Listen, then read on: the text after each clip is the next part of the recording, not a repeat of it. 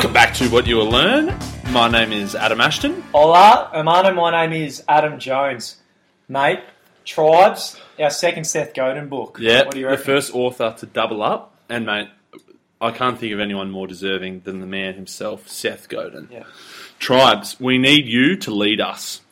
So, yeah, best one of the best books on leadership I've ever ever come across. It really are. So his Seth's Mm. goal throughout the book is to sell you on being a leader. Yeah, that's true. That's uh, he. You sort of get to the end. He says there's no step by step leadership for dummies, anything like that.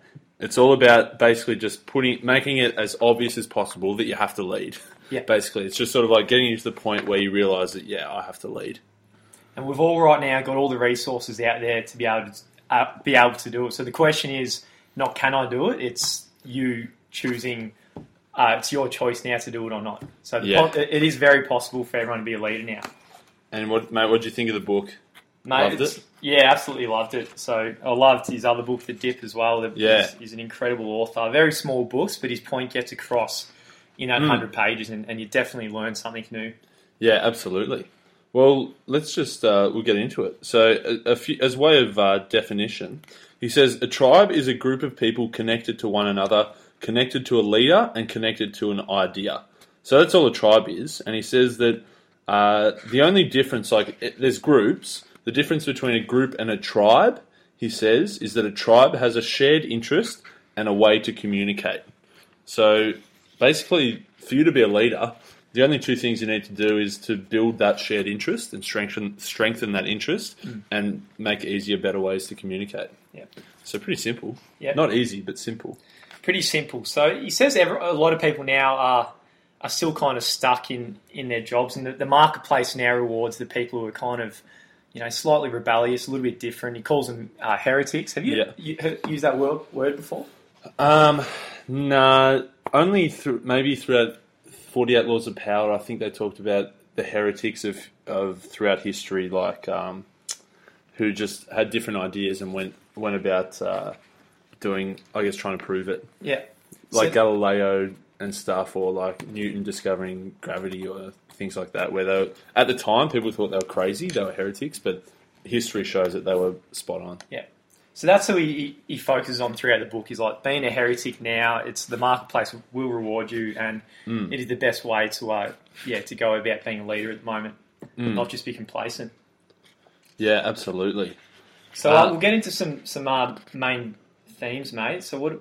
What? Yeah, my only criticism, it's not a criticism so much, just uh, I think, I don't know if we'll struggle to do the book justice. It's sort of just all over the shop. It's, it's just like very short, punchy, sort of 300 word paragraphs.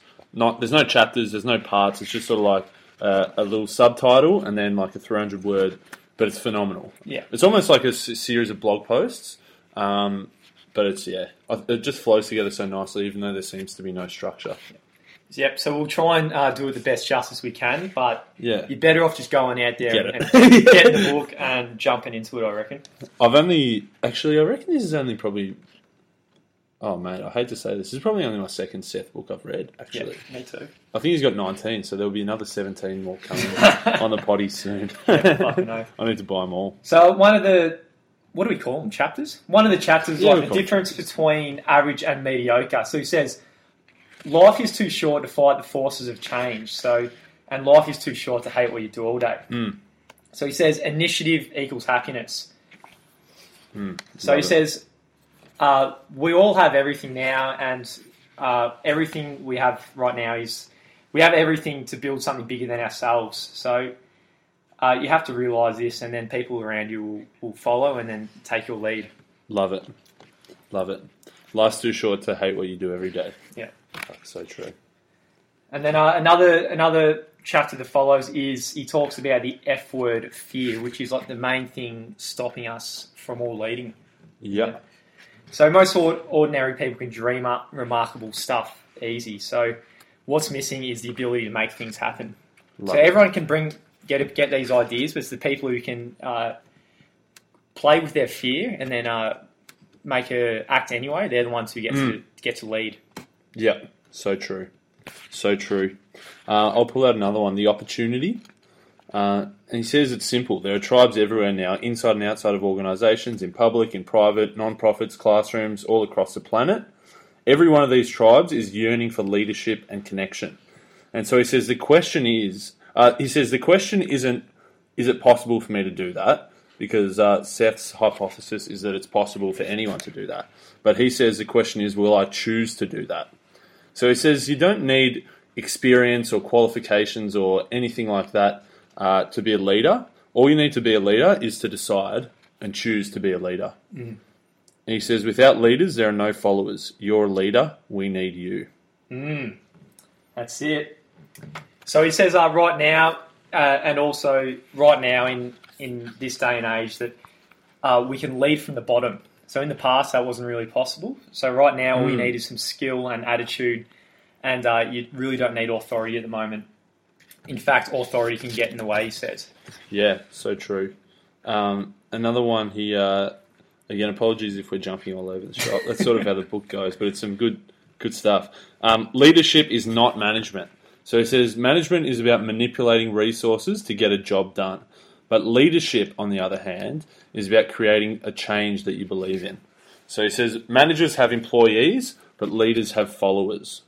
He says managers make widgets, leaders make change. So I'm sure uh, you've, you've got a manager, or you have had a manager in the past that was not a leader. Yep. Two very different, distinct things. Definitely.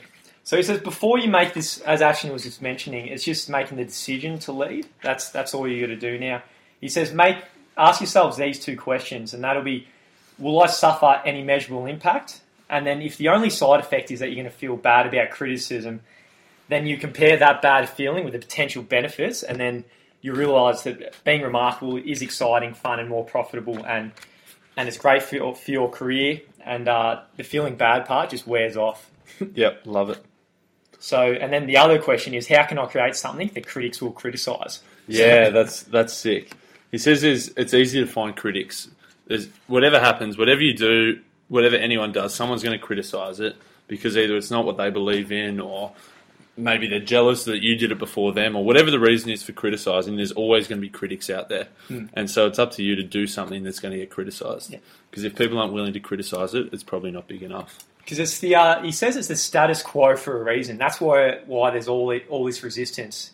It's because it's the status quo. So when you try and go against that, you're going to get criticism and you're going to get resistance. But your job as the leader is to have the vision and then cop cop all that shit and then uh, Yeah. keep moving anyway and, and let everyone follow. I love it. That's probably the overarching theme of the book, isn't it? Is that cha- you're changing, you're going against the status quo. That's what we're doing. Yeah. So he gives us. He doesn't. There's not really too many numbered lists or checklists or anything like that in the book. One thing here, page 21, improving a tribe. He just gives a few dot points. So as I mentioned earlier, the only two things that it takes um, to turn a group into a tribe is number one, a shared interest, and number two, a way to communicate. And he said that communication uh, comes in four types or four directions. So either from the leader to the tribe, from the tribe to the leader, from a tribe member to another tribe member, or from a tribe member to an outsider. So he says they're the four ways that you need to uh, communicate for it to be a tribe, and you need to improve those. And actually, you know, have you seen the TED talk on this? No. Should throw to this. so What's- this, Seth's done a, he did a TED talk called "The Tribes We Lead." I don't know if it was before or after this, so he used a lot of examples from the book. And he says the best way to grow a tribe isn't for the leader to go out there and try and recruit as many people as possible, which we'll, we might dive dive into a bit later. But he says the best way is for tribe members to recruit other tribe members um, and guide them towards that vision. Yeah. So another good book, probably around that area of communication, it would be Gary Vaynerchuk's uh, "Crush It." Yeah, Crush It's all about social media and getting getting a getting a tribe, I guess. Which Yeah. kind of complements this book pretty well, I thought. Yeah, for sure. Um, some of the ways to increase the effectiveness um, of that communication. So, Seth says that transforming that shared interest that we mentioned and turn that into a passionate goal or a desire for change. So, shared interest is one thing, but a passionate goal or a desire for change is some next level shit. Yeah. Um, providing tools to allow members to tighten their communication and leveraging the tribe to allow it to grow and gain new members. So he says that most leaders focus on that bit of trying to grow and gain new members, but he says perhaps a better goal uh, is to just tighten the tribe you've already got. If you've already got people who believe in that same shared interest, tighten that as much as possible. Love it, mate. So, uh, one uh, one theme that was also in his other book, The Dip, is this idea of uh, scarcity. So he says leadership is scarce because few people are willing to go through the discomfort required to lead.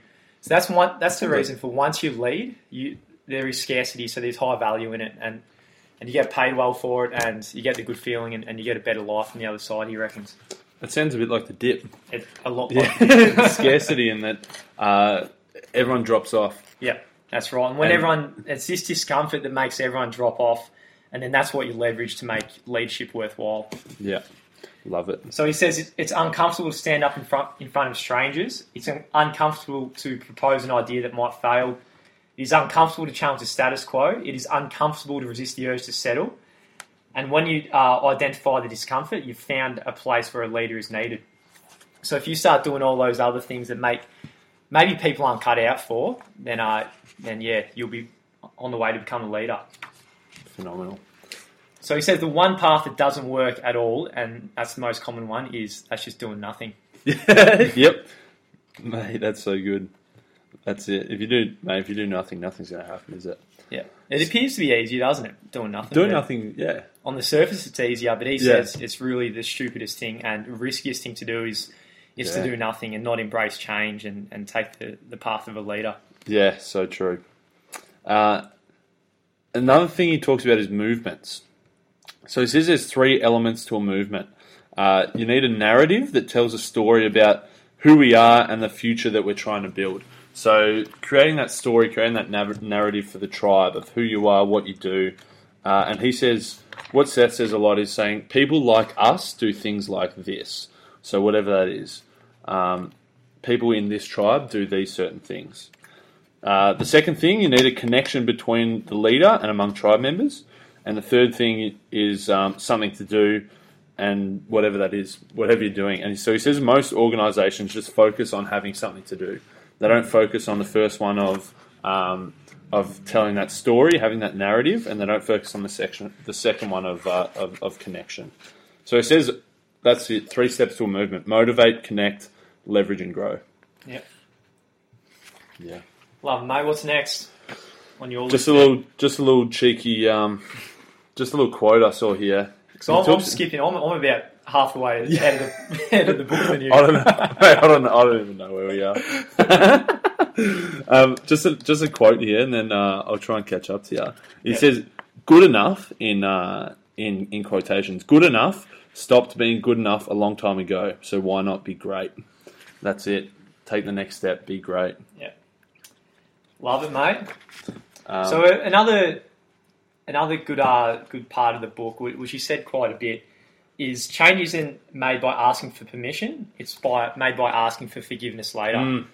Mm. So don't worry about what your boss is going to say or anything. He says just just fucking do it anyway, and then uh, then ask for forgiveness later if they Yeah. give forgiveness.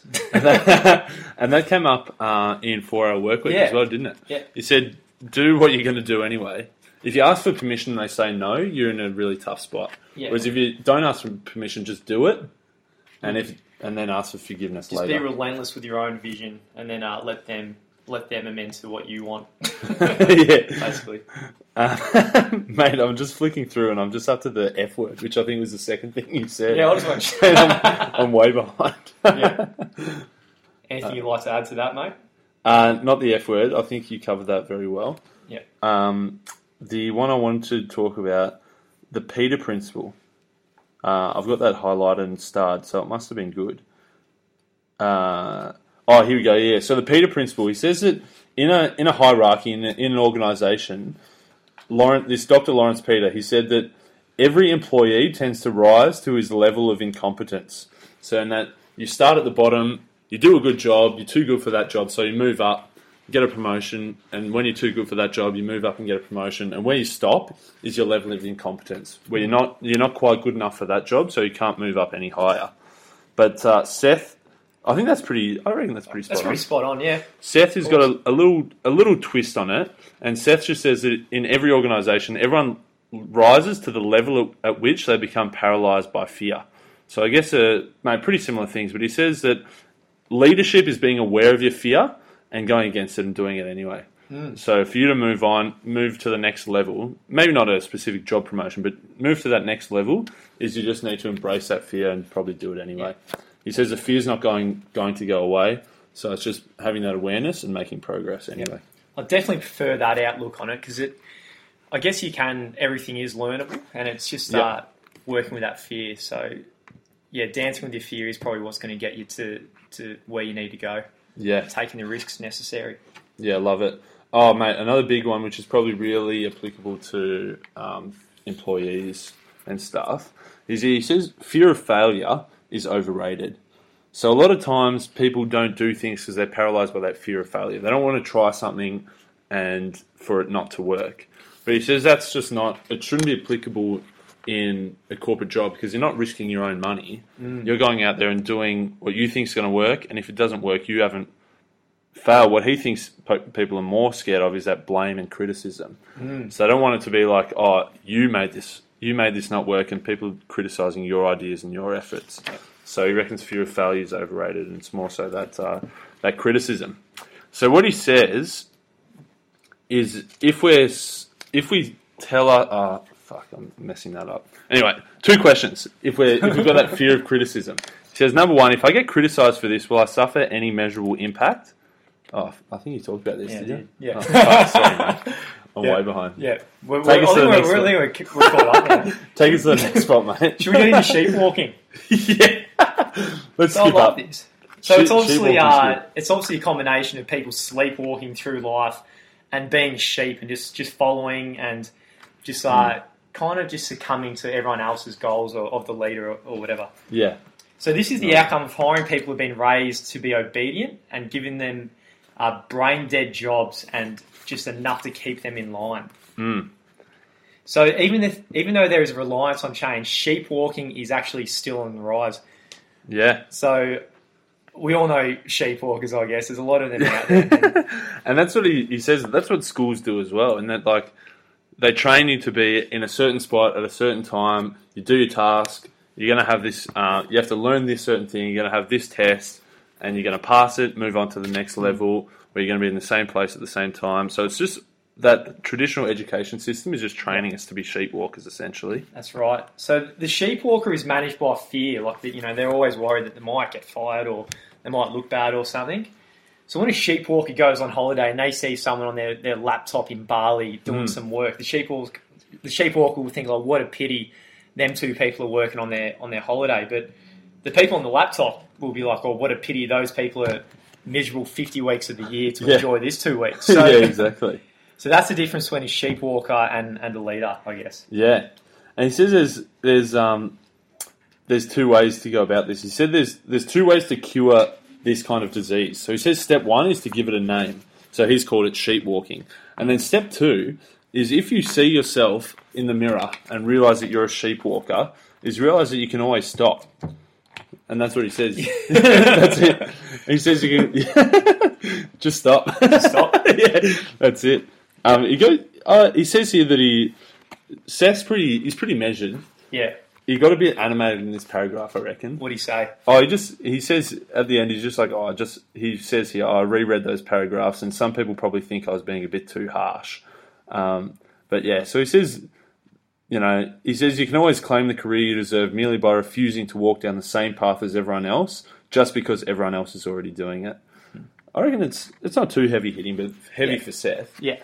He's um he's a good bloke. Yeah, He's it a is. It is a good book. If you've read a lot of books before and you read that, maybe it, it's not a not a big deal. But if, you, Yeah. if it's one of the first books you've ever read, and you know you've and you're realizing you've been a sheepwalker, maybe then it's hard Yeah. to read this kind of shit, Yeah, that's true.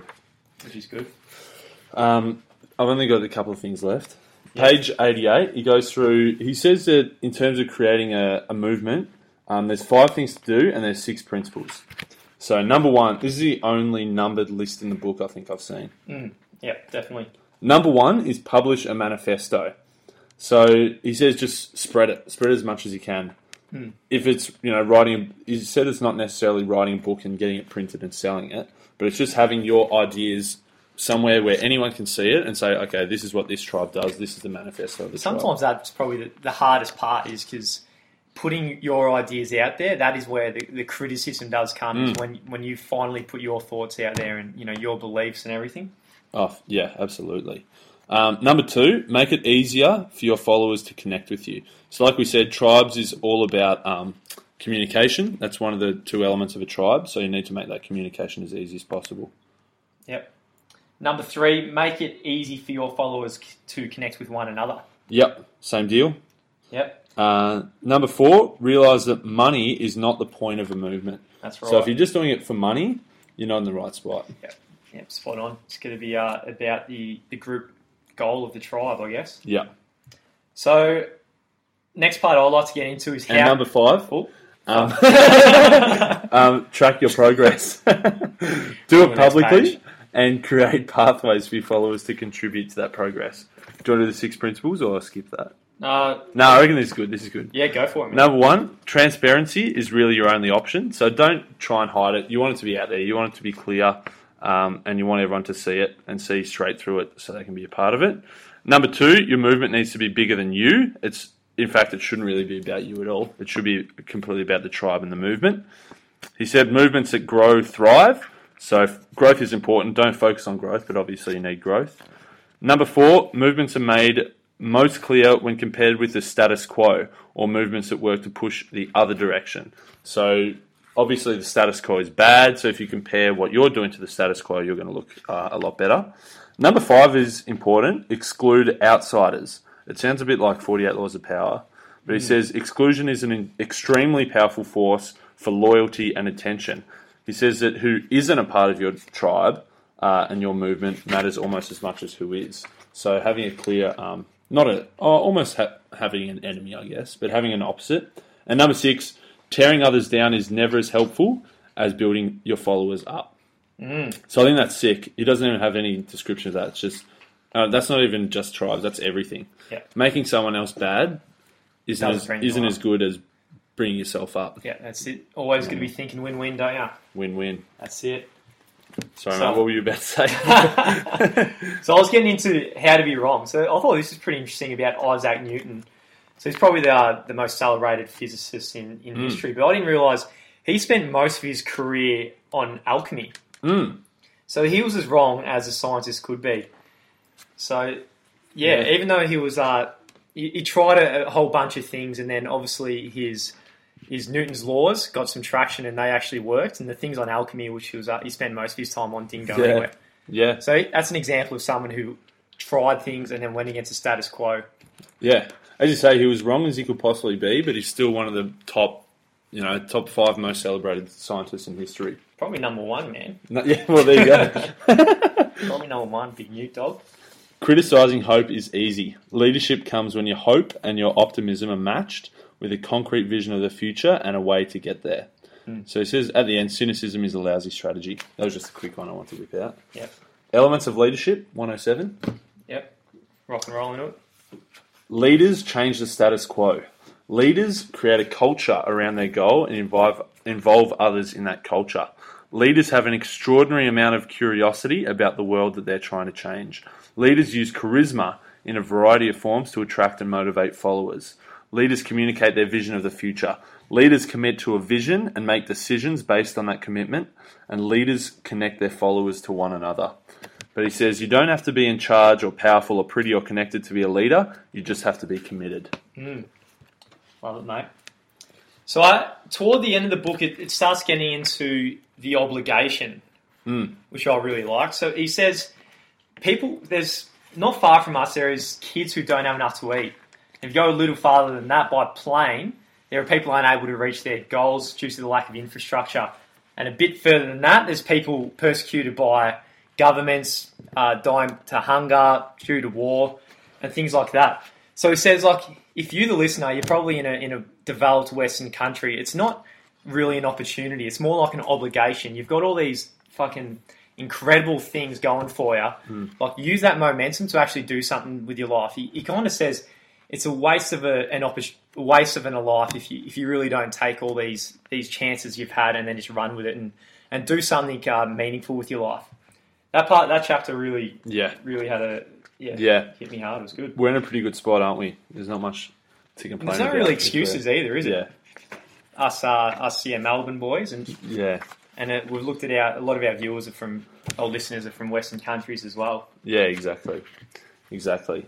Uh, was there anything else you wanted to go into? Obviously, there's shitloads more. I've hi- I tried to like highlight my favourite stuff, but every page is Yeah. highlighted. Yeah. Yeah, that's it. so, yeah. So uh, yeah, so obviously was a book me and Ashton really like. There's no real structure to the book. It's just like a series of blog posts and and yeah. it's just it gets you really worked up reading it. It just makes you want to do Yeah. shit. yeah, absolutely. This is actually the second time I read. I think the first time I read it, which was just a couple of months ago, I think I got to the end. I was maybe a bit disappointed that there wasn't a clear how to. Like, this is what to do. This is how you do it. Hmm. But the second time, I was just on edge. Just like this is yeah. this is He's top- just selling you the whole time on just fucking be a leader. do it. You know, Yeah. don't live the easy life. Do something against the status quo and make something of yourself. Yeah, and that's what he says. There's no set, you know, description of a leader. You don't have to be a 30 year old, six foot male, Yeah. white male to be a leader. There's no, absolutely no demographic similarities between leaders. It's just you have Just to choose. choice. Just do it. Comes down to a choice, doesn't it? Yeah. So yeah. Any other final marks, mate? Who's, who's the book for? Big Ash. Uh, I think so. The dip was definitely for every single person. The tribes, it probably should be for everyone. Yeah. what do you reckon? Uh, oh, not not necessarily for everyone because Yeah, not. It's definitely more niche than dip. it's a bit more niche because you not everyone's cut out to Mm. be a leader because it is fucking difficult at times Yeah, to cop the criticism, but. It's really for those people who maybe just a step before making the decision to become a leader. Read this, and it'll put you over the line into uh, doing something good. I think. yeah, absolutely. Yeah. He does also say that following is important as well. In that Yeah. if you don't have the right tribe, you're not in the right. If if that if that tribe's not for you right now, feel free to follow. Yeah. Um, yeah, I'd say the book's definitely worth a read. If you're not a reader, uh, watch Seth's TED Talk. Um, I think it's called The Tribes We Lead. And also, if you don't want to watch a, an 18 minute TED Talk, watch Derek Sivers' TED Talk, which is only three minutes, called uh, something along the lines of How to Create a Movement. Um, and that's a that's a cool, cheeky, short little video, which is good. Yeah. on a similar theme about creating a movement, yeah, but also about the importance of being a follower as well as a leader. Fuck yeah. What's that? Okay, next week. What do we read? Oh, this is exciting. So it'll be our. We keep saying, well, we get Seth on, but we we get him on. So we've said probably in, this is our what 30, 31st episode, and Yeah. for probably twenty eight of those, we said, oh, we'll get the author we'll get on. on. So next week We got him on. we're gonna do redo life in half a second because we've got him on. He's coming. The author's coming on. Unreal, mate. So looking forward to that. Should we uh sing it? Absolutely. Sing that shit. The opportunity. Crabs. Seth Godin. Motherfucker. Marketplace rewards every tick. Marketplace rewards every tick. Too short. Lead from the bottom. Lead from the bottom. The difference between our average and mediocre. Life's too short to hate what you do every day. Stop sheep walking. Sheep walker. Keep up. Leadership is scarce. Embrace the discomfort. Leadership is embrace that that. Tribes only need two things a shared interest and a way to communicate. And shoot that sheep walker. To be a leader, just choose to be a leader. Run up your tribe. Run up your tribe. We're going hunting. Gonna have to fight. Seth Godin. I could wait to Seth Godin's writing.